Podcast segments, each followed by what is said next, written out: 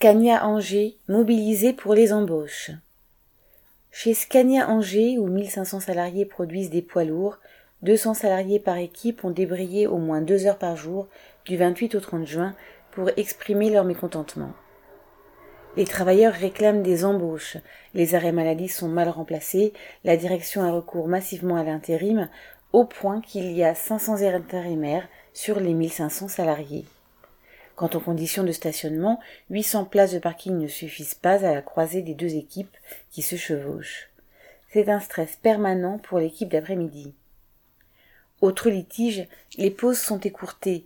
Elles sont de dix minutes seulement, sachant que les fumeurs doivent sortir de l'entreprise depuis que les zones fumeurs ont été supprimées aux abords des ateliers. La direction a soudain perdu sa surdité et propose de créer des groupes de travail entre guillemets. Les travailleurs qui se sont fait entendre pour la première fois depuis des années ont compris que c'est leur mouvement, même minoritaire, qui change la donne.